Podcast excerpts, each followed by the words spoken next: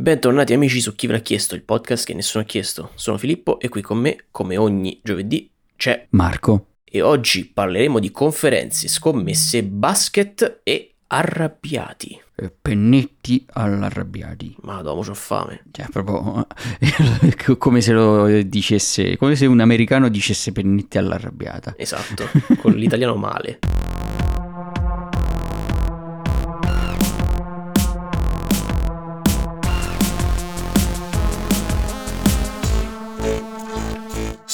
Ma a parte la fame abbiamo tanto di cui parlare tra trailer e conferenze videogiocanti. In realtà perché questa settimana ce n'è stata una e ce ne sono altre in corso in realtà quindi sicuramente ci perderemo qualcosa da dirvi però voi tenetevi aggiornati sicuramente ve lo recupererete se siete appassionati perché sapete che questa settimana è piena di robe e annunci carini però parliamo... Eh sì, se fate affidamento solo su di noi per le notizie, eh, mi dispiace per sì, voi. Non... Siete, siete pazzi. Però... Sì, siete pazzi. Però, allora, diciamo che per quello che abbiamo visto finora, possiamo dirvi tranquillamente che c'è stato il Summer Games Fest, che è questa, diciamo, riunione, questo E3 estivo, se lo vogliamo definire in qualche modo, perché aveva un po' sostituito l'E3, dato che non, non si sta facendo praticamente più, dove hanno fatto vedere un po' di, sì, qualche gioco nuovo, qualche annuncino nuovo, però sono tutti cose grosso più già annunciate, Calypso, Calypso Protocol, eh, giochi per la Switch, eh, Calippo fatto, Protocol. Calippo Protocol, hanno fatto vedere... hanno fatto vedere il remake di The Last of Us Parte 1, che adesso si chiama The Last of Us Parte 1, per ricollegarlo a The Last of Us Parte 2, che boh, lascia un po' il tempo che trova a mio parere, perché... Sì, cioè, perché è un po' presto, cioè non è un gioco così vecchio, però hanno detto che cambieranno anche il gameplay parzialmente, quindi comincia ad avere un po' più senso come remake se mi cambia anche un po' le meccaniche. Sì, lo vogliono, da quello che ho capito lo vogliono praticamente un po' cercare di portare allo stesso livello tecnico che, che era Last of Us 2, perché effettivamente c'era un buon bel po' di divario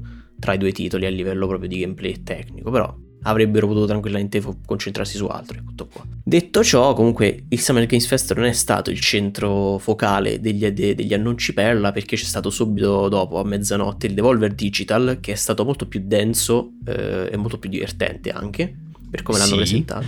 Però è stato pieno di annunci bellissimi. Hanno annunciato finalmente che Cult of Lamb esce l'11 agosto. Hanno annunciato The Plucky Squire, che è molto bello. Hanno annunciato. Ma io quando ho visto quel trailer sono uscito fuori di testa, cioè ero quasi commosso dalla bellezza di quel trailer. Sì, sì, sì. È... Cioè, veramente lo aspetto tantissimo quel gioco. The Plucky Squire, ragazzi, è, è da un po' i vibe di un gioco d'avventura con alcune meccaniche che magari avreste, avete già potuto vedere o avete già visto in eh, Super Mario Odyssey, no? Che lui che si, si, si spalma sulle superfici, fa, eh, ci sono tutti minigiochi diversi. Sì, si alterna tra 2D e 3D. Esatto, sembra, sembra molto molto carino. E tra l'altro è già wishlistabile su Steam, quindi andate a wishlistarlo se vi, se vi può interessare. Messo instant in wishlist. Hanno fatto vedere anche Skate Story che mi è piaciuto tantissimo, sia per la musica sia per il concept molto, molto birichino, molto strano di questo, di questo demone che è, è Skate, quello per la PlayStation 2, però eh, fatto molto più psichedelico. Sì, veramente molto bello anche quello. Questi, questi, tre titoli, diciamo che sono stati un po' quelli di punta. Hanno fatto vedere anche Card Shark, ma Card Shark è già, stato, è già uscito. In realtà sembra, poi, eh, sembra anche quello abbastanza carino. Non l'ho giocato personalmente ancora. Sì, è quel gioco di carte dove devi barare, giusto? Esatto, esatto, sì. No, neanche, neanche solo di carte, cioè proprio tu devi barare. È un gioco ambientato nei tempi medievali in Francia e tu devi fare praticamente da, da conman, da assistente a, al conte di Saint Germain che era appunto un truffatore. Sono tutti titoli molto carini, date, date, date un'occhiata, eh, sono molto validi, specialmente sono quei titoli indie molto validi per, sia perché hanno un prezzo minore rispetto ai AAA, sia perché hanno quel gusto di gameplay immediato, retro, cioè che ti, ti rimanda un po' ai giochi da piccolo, no? che tu accendevi e ti, ti divertivi subito non, c'hanno, non, c'hanno, non sembrano avere sto, cioè, pretese di narrative incredibili, è tutto molto, molto simpatico, molto leggero, però divertente. Che è un po' il, tutto il tema di Devolver Digital. Aspettiamo oggi eh, in realtà non oggi, però domenica dovrebbe arrivare il, la conferenza Bethesda, quindi per adesso ci fermiamo a questi. Sì, per voi sarà già passata. Sì, per adesso noi ci fermiamo a questi. Detto ciò, sì, durante Games Fest hanno annunciato anche altri giochini, tipo il gioco di Alien, eh, hanno fatto vedere Midnight Suns, eh, però sono tutti titoli che già si, si, conoscevano, comunque erano abbastanza minori. Recuperatelo, tutto quello, tutto quello il miglior consiglio che posso dare è recuperatevi tutto.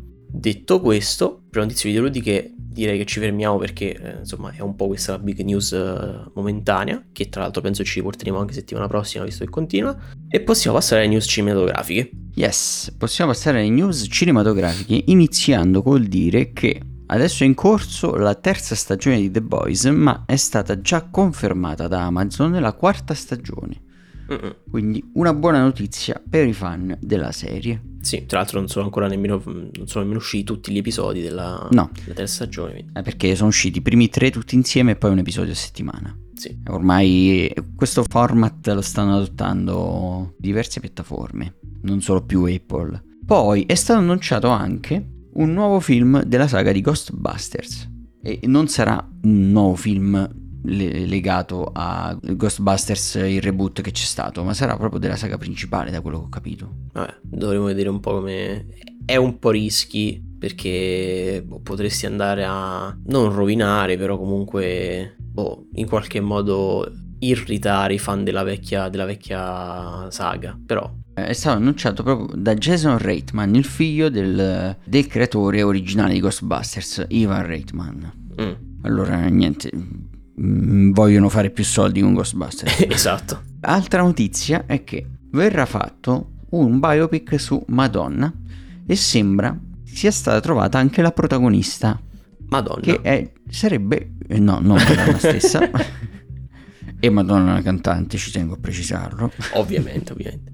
E la protagonista sembra sarà Julia Garner, che è la ragazza che è stata una delle protagoniste di Ozark.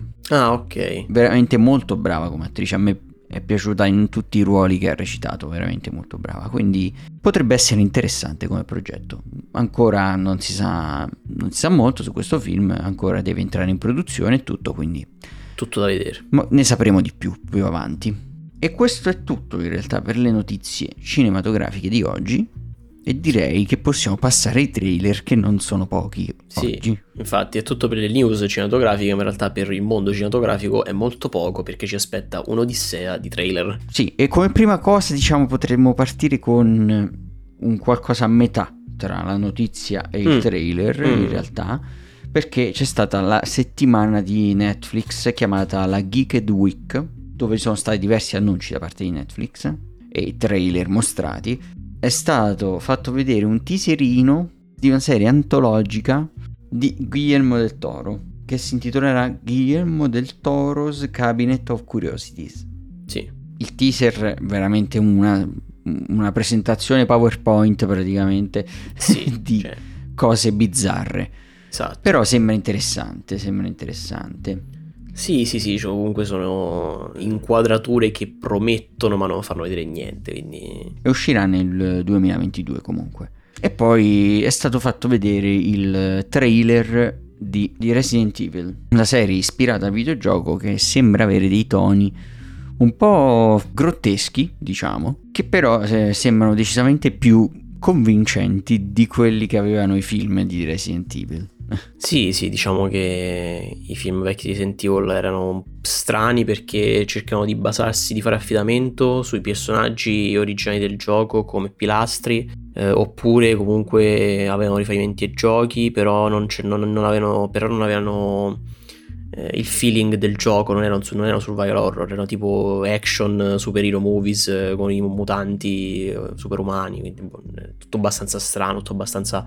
non sapevo di preciso dove si doveva mettere, ecco, eh, i film vecchi Resident Evil, e invece questo sembra già più promettente, quantomeno per eh, proprio l'ambientazione per il feeling appunto de, di quello che ti comunica il film di per sé, il film serie. Sì, è, è, proprio incentrata sulla Umbrella Corporation e devo dire che non mi dispiace, il trailer eh, mi ha convinto abbastanza mm, sì. e, e, penso convincerà un po' tutti i fan di Resident Evil. Sì, sì, sì, sicuramente più di quelli vecchi, ecco. Mm-mm.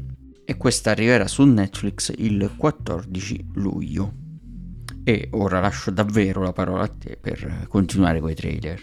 Che dire, che dire, ci sono tanti, troppi trailer di cui dobbiamo parlare, in realtà iniziamo con quello che ci ha un po' spiazzato di più inizialmente, che è Nope, eh, che non ci ha spiazzato perché è eh, fatto male, perché è brutto, ma anzi ci ha spa- spiazzato perché appunto nonostante sia fatto molto bene il trailer e quello che mostra. Sembri molto bello, adotta durante tutto il trailer sempre dei toni diversi, molteplici volte, cambia tono molto spesso, però non lo fa, cioè non è necessariamente una cattiva cosa questa, però ecco, ci ha lasciati un po' spiazzati. Il, l'incipit di per sé è che sembra che ci siano questi, non so se questi fratello e sorella, moglie e marito, non si sa bene il legame eh, che hanno. Non lo so effettivamente il loro legame. Esatto, però sono questi, quest'uomo e questa donna che si ritrovano nel bel mezzo di una casa nel nulla, essenzialmente a fare la guerra agli alieni praticamente. Sì, e sono alieni che agiscono in maniera bizzarra.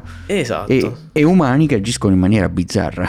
sì, sì. E loro che cercano di assemblare, cioè di prepararsi al meglio, mettono telecamere, si, pre- si barricano, eh, fanno cose strane per cercare di rispondere alle cose strane degli alieni.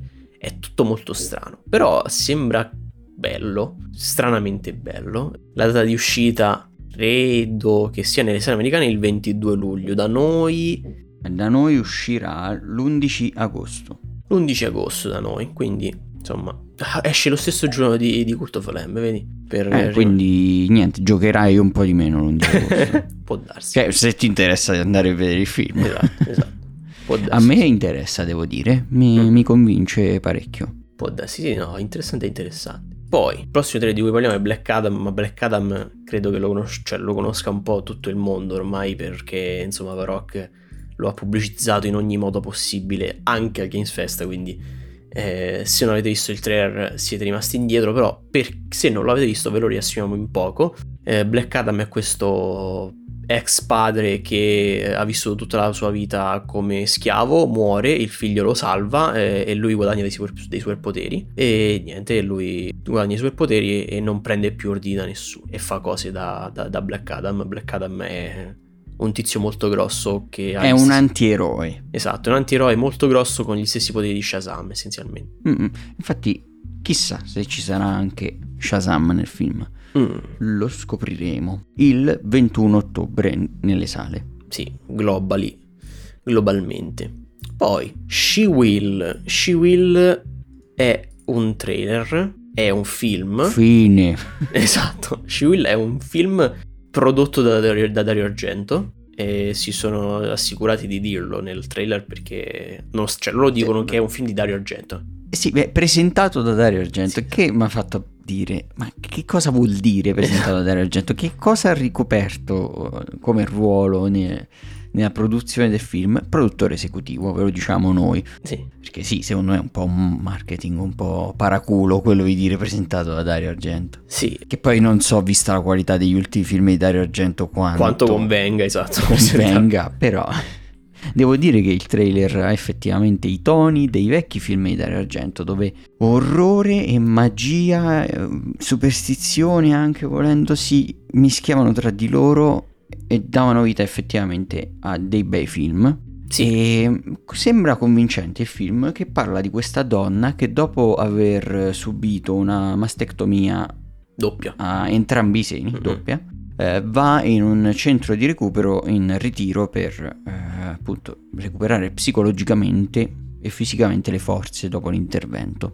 Sì. E cominciano a succedere cose strane. Appunto, come abbiamo già detto Marco, il film, il trailer è molto macabro, è molto mix vario tra sovrannaturale superstizione e follia. E niente, cioè, se, vi posso, se vi possono interessare i film di Dario Argento, cioè se vi interessavano meglio i film vecchi di Dario Argento, sicuramente questo magari vi, vi pizzicherà un po' di interesse. Non mi ha detto particolarmente granché.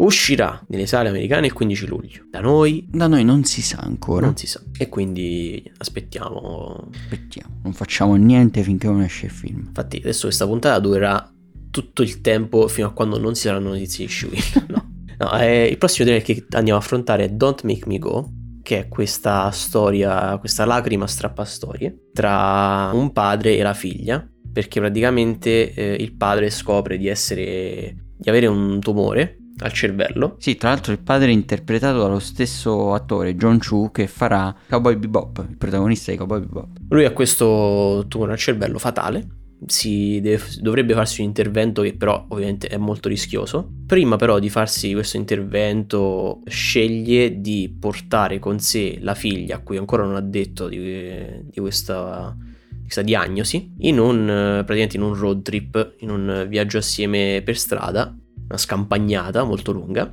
per vivere insomma quelli che potrebbero essere uno dei pochi ultimi momenti felici che gli sono rimasti con lei. Mm. E, insomma, da lasciargli. Eh, e lei potrebbe rimanere orfana perché ha solo il padre. Esatto, esattamente. Insomma, una storia drammatica che veste i panni di un road movie. È un coming of age barra road, road movie, diciamo. Sì cioè, sembra. La premessa è molto, molto mm, interessante. Loro anche sembrano. Cioè, recitano molto bene al di, al di là degli sfortunati ingaggi precedenti. Bello, molto, sembra molto carino. Carino e si potrà vedere su Prime a partire dal 15 luglio. Sì, esatto. Quindi eh, se avete anche poi Amazon Prime è anche facilmente accessibile. Poi entriamo un po' nel mondo dell'animazione con Sea Beast.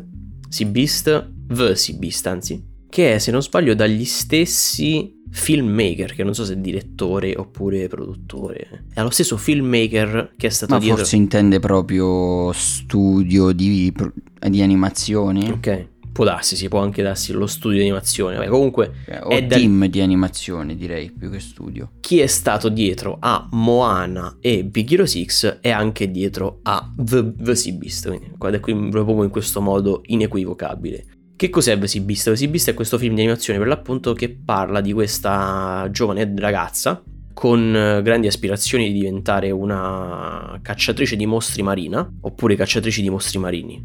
Sì, direi più la seconda. Cacciatrice di mostri marini. E per farlo essenzialmente si va a un po' infiltrare a tradimento sulla nave di, di uno dei più grandi eroi che è nato appunto famoso per essere diventato proprio un leggendario cacciatore di mostri marini. E sono praticamente le avventure di questa ragazza le, le disavventure dell'eroe che cercherà di praticamente tenerla al sicuro mentre appunto affrontano suddetti mostri marini e peripezie. Eh, non sembra male, però comunque non... Eh... Beh, stiamo parlando del trailer solo perché c'era un cosino blu. Esatto, sì, simpatico. io sto cercando di, sto cercando di vendervelo solo perché c'è un...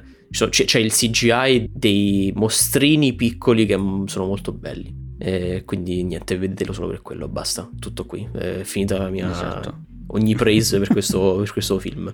Uscirà l'8 luglio, penso, globalmente. Di sì, sì, perché esce su Netflix, quindi... Mm, appunto. L'8 luglio, ovviamente quest'anno. Poi, sempre rimanendo in mondo animazione, passiamo alla Disney invece, con Strange World. Strange World è uh, un'avventura di No Man's Sky uh, resa in modo animato, o Stellaris, dipende, o Stellaris oppure eh, Terraria nello spazio, qualsiasi gioco di sandbox esplorazione eh, ra- generato randomicamente nello spazio che vi venga in mente. Perché niente, è letteralmente questo film animazione della Disney dove un team di, credo, avventurieri, una famiglia di esploratori comunque. Sì, cioè, è difficile dirlo, cioè, nel senso, io ho visto solo cose strane in senso positivo carine, belle da vedere, ma non ho capito niente della storia di questo film. Sì, sono, è, questo, è, questo, team barra famiglia barra gruppo di avventurieri esploratori eh, che arrivano con la, nav- con la loro navicella su questo mondo stranissimo con cose tutte incredibili. E, e niente, tutto il trailer è letteralmente loro che sp- sperimentano e f- fanno cose con queste cose strane. E non è brutto, anzi, è probabilmente una delle cose più promettenti della Disney ultimamente per me. Bene, molto bene, anche perché io ho sempre detto bello il sci-fi, voglio cose strane ed ecco, questo sembra soddisfare pienamente le mie richieste. E, e, niente, uscirà il 23 novembre, ovunque immagino, o su Disney Plus, dipende da dove... Non ovunque il 23 novembre, perché in Italia uscirà il 24. Ah, ok. Vabbè, quindi uscirà 23-24 novembre ovunque barra Disney Plus. Vabbè, ovunque non lo so. Magari in uh, Cambogia non esce il 23. Vabbè, non, non lo so. ovunque dove ci sia un cinema adeguato. Ok, poi usciamo invece dal mondo dell'animazione per andare in un mondo molto più reale, il nostro in, praticamente, perché stiamo per parlarvi del trailer di Mike, che non è Mike of the Desert e non è Mike il, il ragazzo che incontrate per strada oppure al bar. È Mike Anche Tyson. perché in Italia ce ne sono pochi di è vero, di Mike, tizi che si chiamano Mike. Esatto. No, è Mike Tyson, eh, qui il trailer di cui parla questo trailer, il, il, l'uomo di cui parla questo trailer. Eh, sì. e ehm, appunto è una, non so se è una biopic, più una, in realtà una storia... Sì, mo- sì, è un biopic. Ok, ok, è un biopic. O meglio, di... è un, una serie biopic. Sì, esatto, è una serie biopic. È una miniserie. Di Mike Tyson che ci essenzialmente cercherà di far vedere la sua storia dal suo punto di vista. Cioè eh, che appunto lui è sempre stato un po' eh, conosciuto e famoso appunto per, eh, per la sua villani, per la sua cattiveria, per la sua brutalità, insomma non è mai stato visto come una figura positiva, se vogliamo, no? E, e questo, questo, con questo trailer ci lasciano, eh, ci fanno capire che questa serie biopic cercherà di farci cambiare, di farci cambiare o comunque di farci vedere il suo lato delle cose e quindi riformulare la nostra opinione eh, che abbiamo. Ni, direi di ni però perché Ulu sì. che es- pubblicherà questa miniserie, cioè, sì. l'ha definita come uno sguardo non autorizzato e senza esclusione di colpi alla vita di Mike Tyson. Ah, non autorizzato? Quindi, e quindi non è detto che ci faccia rivalutare in senso positivo data la dichiarazione. Quindi, quindi tu dici, in, in, tu dici in realtà ce la peggiorerà ancora. E poi ti dico, è, f- è, stata scritta da Steven Rogers che ha fatto anche Tonia, il film sulla pattinatrice, che è, è stata una figura molto controversa. Ok. E non si è risparmiato quando ha fatto il film Tonia. quindi, quindi, okay, quindi io dal potrebbe trailer... anche qui non risparmiarsi okay, direi. Io, cioè... dal tra... io, dal trailer avevo capito un'altra cosa, quindi in realtà... No, perché il trailer effettivamente non fa vedere molto. Sì, no, riesce cioè... a rendere esatto. accattivante il tutto senza mostrare troppo, se non le cose che già sappiamo appunto della vita di Tyson. Esatto, certo, certo. Comunque le persone che ci sono dietro questa miniserie sono effettivamente molto brave, lo hanno già dimostrato. Io mi aspetto che sia una bella serie e si potrà vedere a partire dal 25 agosto su Hulu. Bene, bene, vabbè, quindi niente, vedremo che piega prenderà la figura di Mike Tyson quando esce questa, questa serie biopic il 25 agosto, come ha già detto Marco.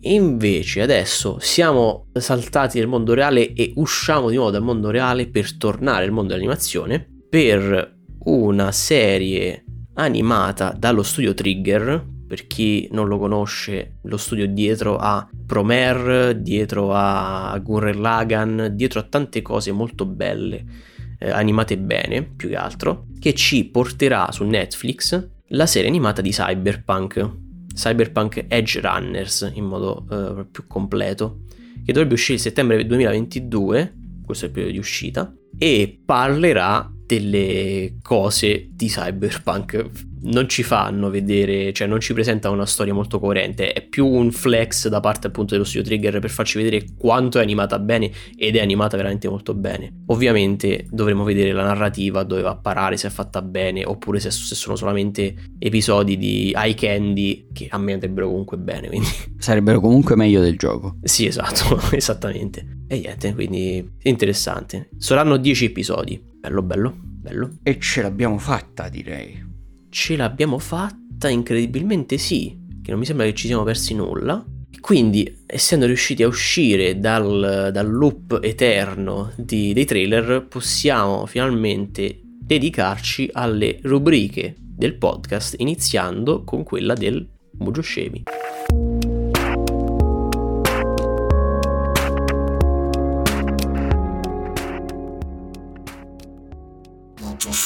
Oh, e per la rubrica di Mojo Scemi ovviamente come ogni settimana ti pongo la domanda fatidica. Musica, giochi, scienza o mitologia? Oggi scelgo la musica. Oh, per la musica, in realtà probabilmente sarà una domanda che a te non eh, piacerà. Ok, vediamo. Perché ti coinvolge in modo cioè, ti potenzialmente coinvolge in modo indiretto, però io te la devo porre perché è una cosa che c'è, che c'è. Secondo uno studio da parte dell'Università di Sydney, i musicisti hanno una lunghezza di vita minore rispetto alla media normale. Di quanti anni si parla? 15, 20, 10 o 25? Ammazza, cioè. Eh, dai, non mi aspetto che possa influire così tanto, eh, quindi vado con eh, la cosa minore, dai, 10, 10. 10. La tua risposta è 10 e la risposta purtroppo è errata. Oh no! Vabbè, per fortuna non faccio il musicista di mestiere, Esatto. ma solo per diletto. Esatto, e anzi è 25. Ma che... che- Ma aspetta, vabbè, spiegami per favore. Hanno fatto, un, hanno fatto proprio un, un sondaggio, uno studio rispetto a... cioè hanno preso tutti i vari musicisti viventi, non viventi, at- attivi, non attivi ed è venuto fuori che c'è proprio una differenza eh, media dell'aspettativa di vita tra un, un average Joe, tra un cittadino normale, tra una persona qualunque e tra la loro, tra la vita di questi musicisti di 25 anni. Cioè che i musicisti tendono a Ma vivere molto... hanno anche dato, hanno solo dato questa informazione oppure hanno anche provato ad ipotizzare delle cause? Le cause, allora, le cause si hanno teorizzato, ecco, che ovviamente si sono dovute sia eh, al potenziale stress, sia al potenziale abuso di sostanze, al- che, che c'era in modo molto più, diciamo, prorompente nel passato, sia eh, insomma a, a tanti, a tanti fattori collegati al benessere di vita. In passato anche al fatto che erano poveri i musicisti. Esatto, esatto, esatto. E, e- sono tutte cause, diciamo, che si uniscono. E ci sono tanti fattori che influenzano questa cosa, quindi è difficile proprio fissarne una. Cioè non è che c'è una cosa specifica che va eh, ad abbassare la- lo la- la- l'aspettativa di vita. Diciamo che lo stile da musicista li avvicina in modo indiretto a quelle che sono potenzialmente fonti o cause, stress, Sì, insomma, Una vari. condotta che accorcia la vita. Esatto, esattamente. Che lì, lì proprio eh, quello, quello- quel classico stile di vita no? che ti fa bruciare in fretta. E quindi niente, cioè, hanno un'aspettativa di vita molto più bassa rispetto invece a chi magari fa un lavoro tranquillo, insomma, Ok, una vita tranquilla. Sarebbe però più mm, magari Interessante, interessante, sì, sì, sapere adesso, cioè in questo periodo storico, come Sì. sono le cose. Sì, sì, però nella storia, in media, quindi è, cos- è stato così. Sì, sì, sì, sì, sì. Ok, è interessante, non l'avrei detto sinceramente. Sì, no, perché comunque noi, cioè, in genere, quando tu pensi a un musicista, comunque, quantomeno di successo, ovviamente, pensi a una figura che è mh, messa bene in modo fin- a livello economico, quindi di solito tu colleghi un benessere economico indirettamente anche a un benessere proprio... sì, sì, poi scopri che Mozart è morto come un poraccio. però- Esatto, esattamente, sì. E quindi niente, tu fortunatamente però eh, non sei influenzato da questa... Da questa... No, no, direi di no, non sono così media. tanto musicista. Molto bene, molto bene. Detto ciò, ovviamente non auguriamo a nessuno eventuali- de- degli eventuali musicisti o aspiranti musicisti eh, che ci stanno ascoltando questa aspettativa, anzi eh, vi auguro la, la vita più lunga possibile, se la volete ovviamente. Inseriremo un jingle della sconfitta qui.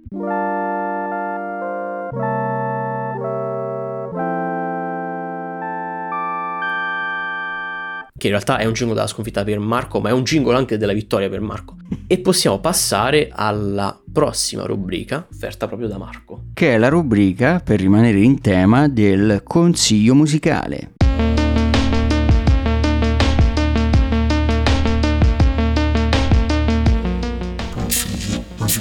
E allora, quest'oggi so quale band consigliare, ma sono molto indeciso sull'album e quindi ti dirò i titoli tu mi dirai quale ti ispira di più Bello, e, bello. e consiglierò quello. Vai, vai. Allora, i titoli sono Cari fottutissimi amici, Mm. Il fuoco in una stanza e la terza guerra mondiale. Cioè, ok. Quindi devo scegliere. Ok. Devi scegliere. Eh, allora, direi ah, così a sentimento, per non ripeterlo, anzi io lo ripeto, cari fottuti eh, amici.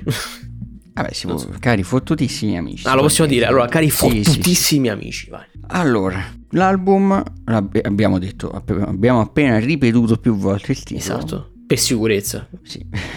Di quale band è questo album? Degli Zen Circus, i The Zen Circus. The Zen Circus. Band italiana, italianissima, che fa um, punk, rock, indie rock, rock alternativo, cioè è un rock, diciamo, più è, in generale. È un rock. Sono la dimostrazione questa band che il rock in Italia c'è ed è anche fatto bene, non da tutti, ma è fatto bene da alcuni e loro sono tra quelli che lo fanno bene. Meno male. Allora, ero molto indeciso su quale album consigliare perché sono tanti gli album che mi piacciono di questa band. Tu mi hai detto di consigliare quest'album e si intitola così l'album perché è un album di collaborazioni tra loro e altri musicisti o band loro amici. Ah, ok, quindi non è una, una, un fotodissi dei precari. Io immaginavo che fosse tipo un cari fotodissi amici detto tipo quando sei, in, quando sei incazzato con gli amici, proprio, capito? No, è un, è un rafforzativo in questo okay, caso. Ok, bene, bene. E allora ci sono collaborazioni in quest'album tra i Zen Circus e Bruno Risas, i management del dolore post-operatorio, eh, Luca Carboni, Motta, eh, Claudio Santamaria, l'attore i Fast Animals, Slow Kids, tutte band del panorama, cioè band o cantanti del panorama italiano indie.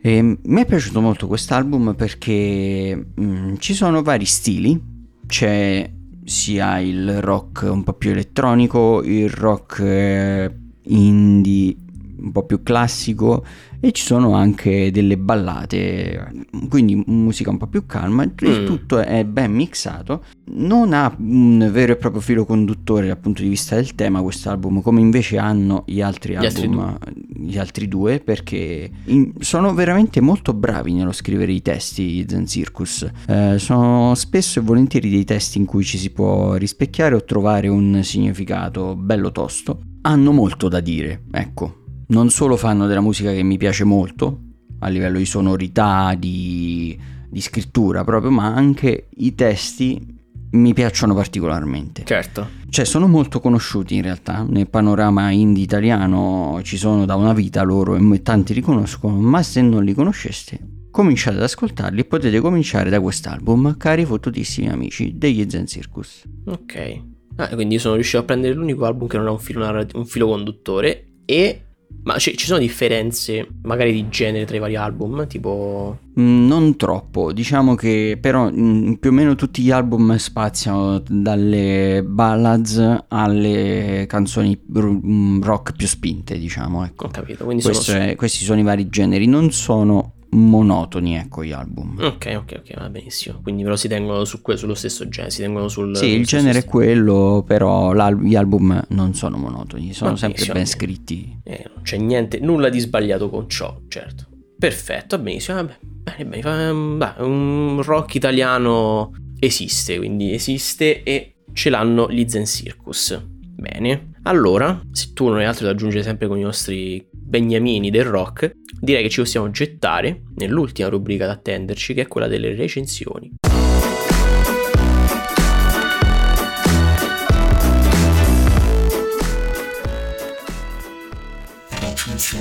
E per la rubrica delle recensioni io non so se eh, vuoi iniziare tu poi se, che, se, vuoi che vada prima io. vado prima io. Vado prima io con un film che era un po' di puntate che dicevo che lo stavo attendendo. Uh-huh. Che è Hustle. Yes. Film con protagonista Adam Sandler che è uno sport drama, diciamo, quindi un film drammatico sportivo. Sì. Che vede appunto Adam Sandler nei panni di questo scout per i Philadelphia 76er, squadra di basket americano che gioca nell'NBA, che aspira, ambisce a diventare assistente coach. Vorrebbe cambiare un po' vita perché eh, ha una figlia, il lavoro di scout in giro per il mondo lo costringe a stare lontano da casa da parecchio certo. tempo e lui comunque vorrebbe fare l'allenatore, sente che è quella la sua strada. Ma è riconosciuto come persona estremamente brava nel fare lo scout. Il film inizia con eh, lui che è in giro per il mondo a cercare i prossimi sì, giocatori talent. da acquistare, mm. da ingaggiare e Poco dopo il suo capo lo promuove a assistente coach per poi morire. Poco dopo muore il capo e lui ah, si ritrova okay. di nuovo dal figlio de- dell'ex proprietario della squadra, che è diventato proprietario de- della squadra, si ritrova uh, a essere rimesso di nuovo nel ruolo di, di talent scout. Di talent scout, suo malgrado. Ma conoscerà un giocatore estremamente bravo ma sconosciuto e punterà tutto su di lui come prossimo acquisto della squadra per cercare poi anche di mh, mm, riottenere il posto da coach, diciamo. Questo è quanto, perché non voglio spoilerare altro della trama. Il film a livello di scrittura non è scritto in maniera eccezionale, nel senso la storia non è brutta, ma è la storia che ormai siamo abituati a vedere in tanti sport drama, cioè una storia di... Dell'underdog. Sì, dell'underdog, di, eh, di qualcuno che cioè, mette tutto se stesso per cercare di farcela e alla fine ce la fa fondamentalmente perché è così in tutti i film, in tutti i film sì, di questo sì, genere. Per questo dico che è, è banale. Sì, sarebbe, dal sarebbe, punto di vista scrittura. Sarebbe più, diciamo, più strano farlo finire che fallisce e magari la, la vera lezione della vita era virtuosa. Però potenzialmente potrebbe essere anche interessante. Eh? Sì, sì, sì. Cioè. Ma anche perché più che altro non ci rendiamo conto, cioè la maggior parte in realtà de- delle lezioni che apprendiamo noi più importanti le, apprendiamo dai fallimenti che non dalle vittorie. Quindi sì, realtà... poi allora il bello di questi film in genere non è l'arrivo, diciamo, ma è il esatto, viaggio esatto, che esatto. ti porta verso la fine del film. Mm-hmm. Perché in genere sono molto gasanti, diciamo, molto motivanti. Eh, e questo non è da meno però non ci ho visto niente di originale rispetto a tanti altri film. Certo. Eh, cioè è la trama standard di un Rocky, per dire, capito? Sì, sì, sì. E con l'aggiunta di questa figura di Adam Sandler che è lo scout. Però dal punto di vista della recitazione mi è piaciuto parecchio. Adam Sandler ormai per me è una conferma. In questo film non ha un ruolo particolarmente difficile, devo dire eh, mo- erano molto più difficili le sue interpretazioni in Punch Drunk Love e in Diamanti Grezzi. E lì effettivamente ha mostrato tutta la sua bravura. Qui è semplicemente un ruolo meno difficile quindi impegnativo. mette meno in mostra i suoi doti. Però con lui comunque fa un ottimo lavoro come gli altri attori. E, ehm, a livello di eh, regia il film non ha niente di particolare ma è una regia buona fa quello che deve fare. A livello di fotografia ci ho trovato qualche cosa interessante nelle scene sportive proprio, nelle scene di basket, perché c'erano diverse scene girate eh, a modi POV, diciamo. Ah, ok. Che erano, secondo me erano ben fatte. Forse eh, erano, sono state un po' troppo abusate, devo dire, eh. e, e, e potevano essere fatte leggermente meglio perché erano ben fatte nel senso che ci stava usare il POV in determinate scene, però forse i movimenti di camera, cioè non c'erano movimenti di camera durante il POV mm-hmm. e quindi risultavano poco efficaci secondo me come il, P- POV. Il, sì, il POV ragazzi, ragazzi, se, se non sapete cos'è è il praticamente il point of view, quindi di solito si, è un termine che si usa per quando la telecamera si trova essenzialmente al posto della testa del, del protagonista o comunque dell'interessato eh, a cui interessa farci vedere appunto il proprio punto di vista. Quindi sì, in questo quindi, caso... quindi noi vediamo quello che vedrebbe il protagonista. Esatto, esattamente. Quindi in questo caso Marco giustamente dice... Era un protagonista, io dico che era un protagonista che stava... Uh giocando a basket in quel momento esatto, e mi esatto. è sembrato un po' innaturale che eh, la che inquadratura troppo... POV fosse troppo statica. Esatto. Sarebbe stato un po' meglio se fosse stata con dei movimenti di macchina non eccessivi, perché comunque poi dopo è sgradevole, ma un pochetto sì. sì. Detto questo, comunque l'ho trovato interessante. In generale è un film che mi è piaciuto perché a me piace molto questo genere di film. È un genere di film che mi fa sempre piacere vedere e, e che in generale devo dire che ha de, dei film che sono delle pietre miliari, cioè sono dei capolavori di questo genere, e tanti altri film che invece sono dimenticabilissimi o, o brutti, insomma, mo, molti brutti ce ne sono in questo genere. Questo qui si va a piazzare tra quelli eh, buoni, buoni ma non eccezionali. Quindi io alla fine dei conti gli do un 6, uh, gli do una sufficienza. Ci sta, ci sta. Un voto comunque buono, buono però non, non, eccezionale. Sì, è perché se dovessi considerarlo nel genere forse gli darei anche qualcosa in più. Se invece lo devo considerare come film, punto e basta, secondo me va bene il 6. Voglio considerarlo come film, punto e basta. Mm. Allora, visto che tu hai terminato con la, questa recensione di Hustle che insomma, prometteva però alla fine ha dato, ha dato, però non ha dato troppo, io mi posso gettare nella recensione di quella che è un'opera che io ormai ho letto già da tempo, ho letto già da tempo e purtroppo in modo molto amaro ero rassegnato all'idea che non sarebbe mai più stata conclusa perché era morto l'autore e invece di recente è spuntata fuori la notizia che la continueranno, bisogna vedere come la continueranno, spero che la continueranno bene, seguendo magari l'idea che appunto si dice sia stata lasciata dall'autore. Sto parlando di Berserk, ragazzi, per chi non l'avesse ancora capito. Berserk che è un... in realtà è un manga, ma è un manga cult, nel senso è un'opera talmente famosa, talmente d'impatto, talmente con delle idee, dei concept eh, importanti che ha essenzialmente poi influenzato, appollinato tantissime altre poi opere che oggigiorno conosciamo cioè ha dato ispirazione a tantissime cose. Berserk è un manga, nasce come manga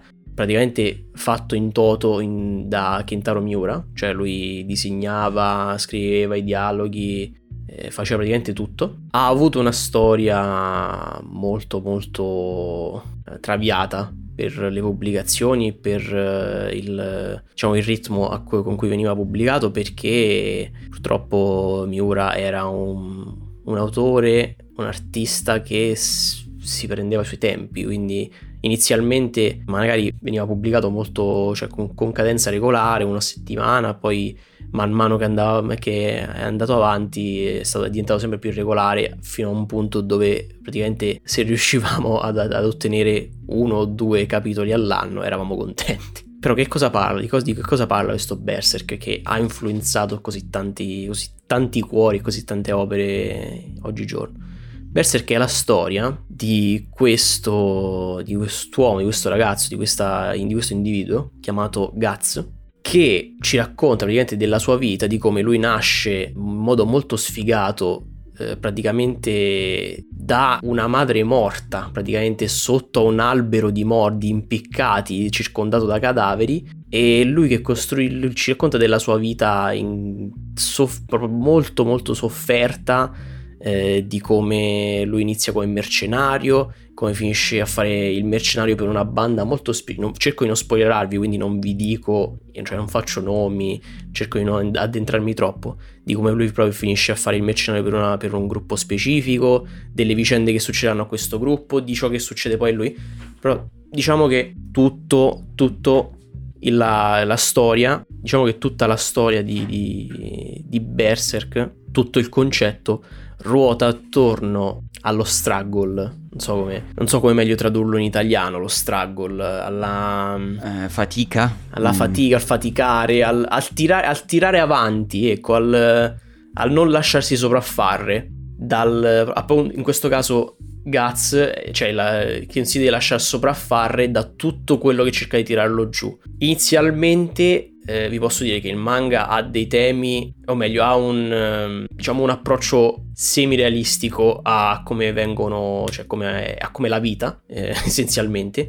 Però poi man mano che va avanti vengono introdotti elementi sovrannaturali che però rimangono sempre nel dark fantasy, cioè questo, è, si, questo manga si potrebbe definire un po' il, il padre del dark fantasy, perché ci sono temi, temi di magia, temi di arcano, temi di occulto, ma non sono magari quelle cose a cui siamo abituati, tipo la magia, faccio, faccio il fuoco figo, eh, oppure faccio, faccio, cadere le comete, cioè ci sono cose anche molto impattanti, molto pesanti a livello di, proprio di cosa può accadere grazie alla magia, però tendono sempre a essere molto macrabi, molto, molto cupi, cioè c'è sempre, mm, è sempre tipo un potere al costo di, ed è molto molto bello, molto, cioè non so davvero vi potrei stare, potrei fare un intero podcast dedicato a Berserk e vi, vi racconterei, farei l'audiolibro di ogni manga, però non lo farò, è un'opera che secondo me dovete leggervi, tutti dovrebbero leggere, tutti si dovrebbero leggere Berserk perché è veramente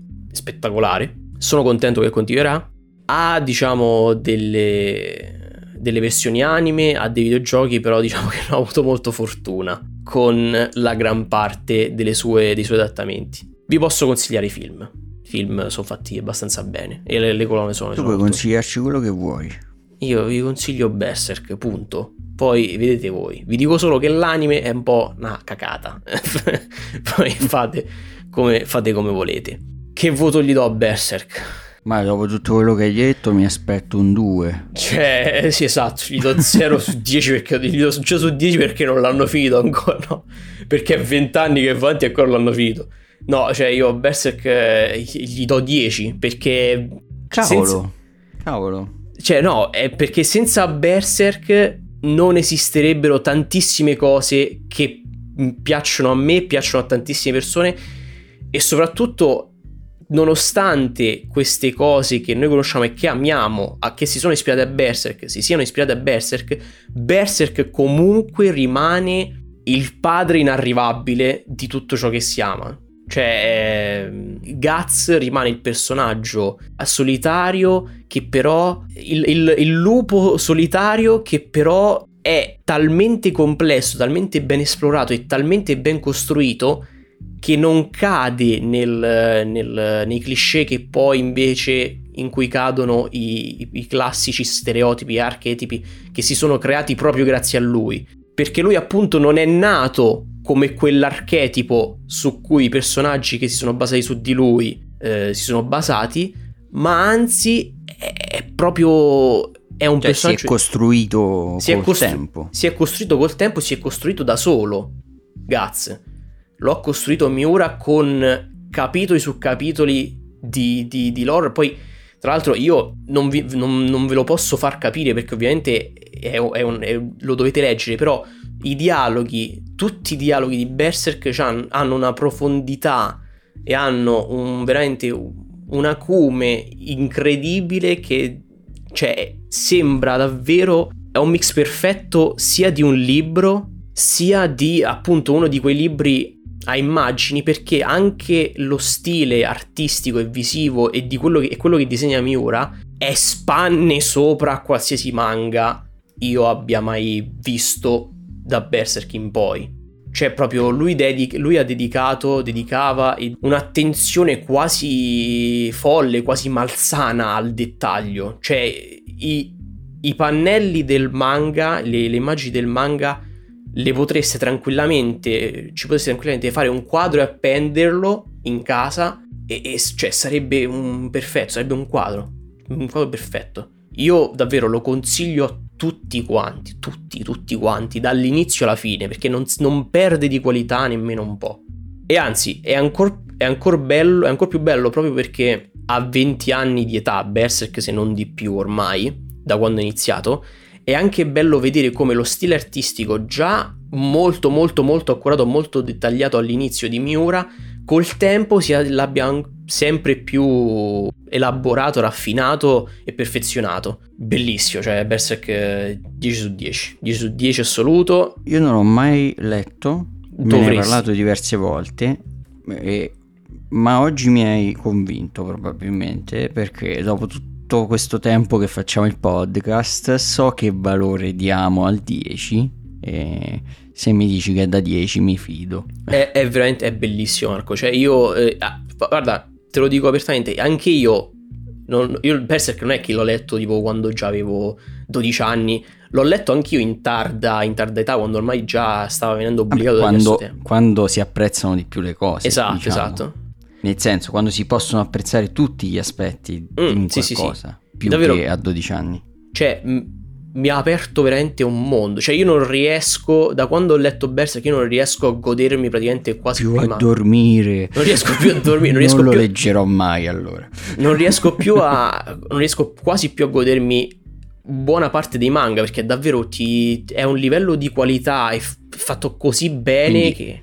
Per me che ne leggo pochi, va bene, insomma, sì, sì, non mi rovinerà sì, niente. Sì, sì, tu, cioè, tu ti leggi, tu, se tu ti leggi Berserk, puoi anche, cioè, potresti anche finire di leggere i manga, a meno che non di...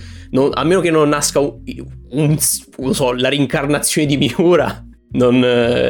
Vabbè, p- prima o poi arriverà qualcuno. Sì, sì, sì, ma io poi tra l'altro perché, lo spero. Perché arriva sempre qualcuno sì, che sì, poi sì, cambia le carte in tavola.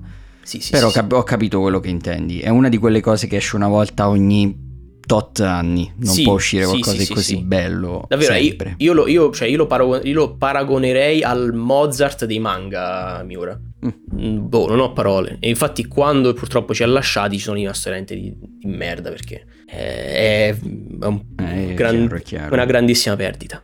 Beh, lui sarà il Mozart dei manga, ma io sono il Mozart dei saluti. Delle no, ultime dei... info prima di chiudere esatto. l'episodio. Bravissimo. Io sono il Mozart dei saluti. E tu sei il Mozart dei saluti, esatto. sì, giustamente. Esatto. Quindi vi ricordo le solite cose prima di salutarci, ovvero che il podcast si chiama Chi ve l'ha chiesto per un motivo, che è che potete richiederci quello che vorreste sentire recensito nei prossimi episodi e noi lo recensiremo. Così facendo risponderemo e ci aiuterete a rispondere alla domanda chi ve l'ha chiesto, perché ci avrete chiesto voi di cosa parlare e potete farlo scrivendoci su Instagram nei commenti o messaggio privato sul nostro profilo chi ve l'ha chiesto podcast oppure potete mandarci un messaggio vocale lì o su anchor.fm dove noi ostiamo il nostro podcast. Poi troverete in descrizione dell'episodio tutti i link ai nostri social che oltre Instagram sono il nostro server Discord dove potete entrare se volete chiacchierare un po' con noi, giocare con noi a qualcosa e in generale avere un contatto più diretto con noi. Al nostro canale Telegram dove potete entrare se volete ricevere una notifica ogni volta che ci sarà un nuovo episodio o una notizia importante da comunicarvi e troverete infine anche il link alla playlist Spotify dei consigli musicali di chi ve l'ha chiesto, dove ci sono tutti i consigli presenti, passati e futuri dell'omonima rubrica e quelli dei prossimi episodi li troverete lì con quasi una settimana di anticipo rispetto alla pubblicazione dell'episodio. Quindi salvatela se vi, se vi fa piacere. E questo è tutto e condividete il nostro podcast con i vostri amici, i vostri parenti, sì, sì. i vostri ah, nemici con la famiglia, con i nemici, con gli amici, con, con i vostri animali domestici. Fate, se vi piace, se piace ai gatti, fateglielo sentire, magari gli piace, si addormentano bene i cani. Magari sarebbe bellissimo il podcast più amato dai gatti. Beh, saremmo, saremmo, amati in tutto il mondo. Bellissimo, ok. Però eh, no, questi sono stati i, i, le rimembranze di Marco e io eh, invece vi porgo i miei saluti e i suoi e quelli del podcast e spero che ci ascolterete, seguirete e ascoltiate anche agli episodi prossimi e insomma tutti quelli che faremo da, per sempre, quantomeno quanto durerà il podcast. Per sempre. Per sempre.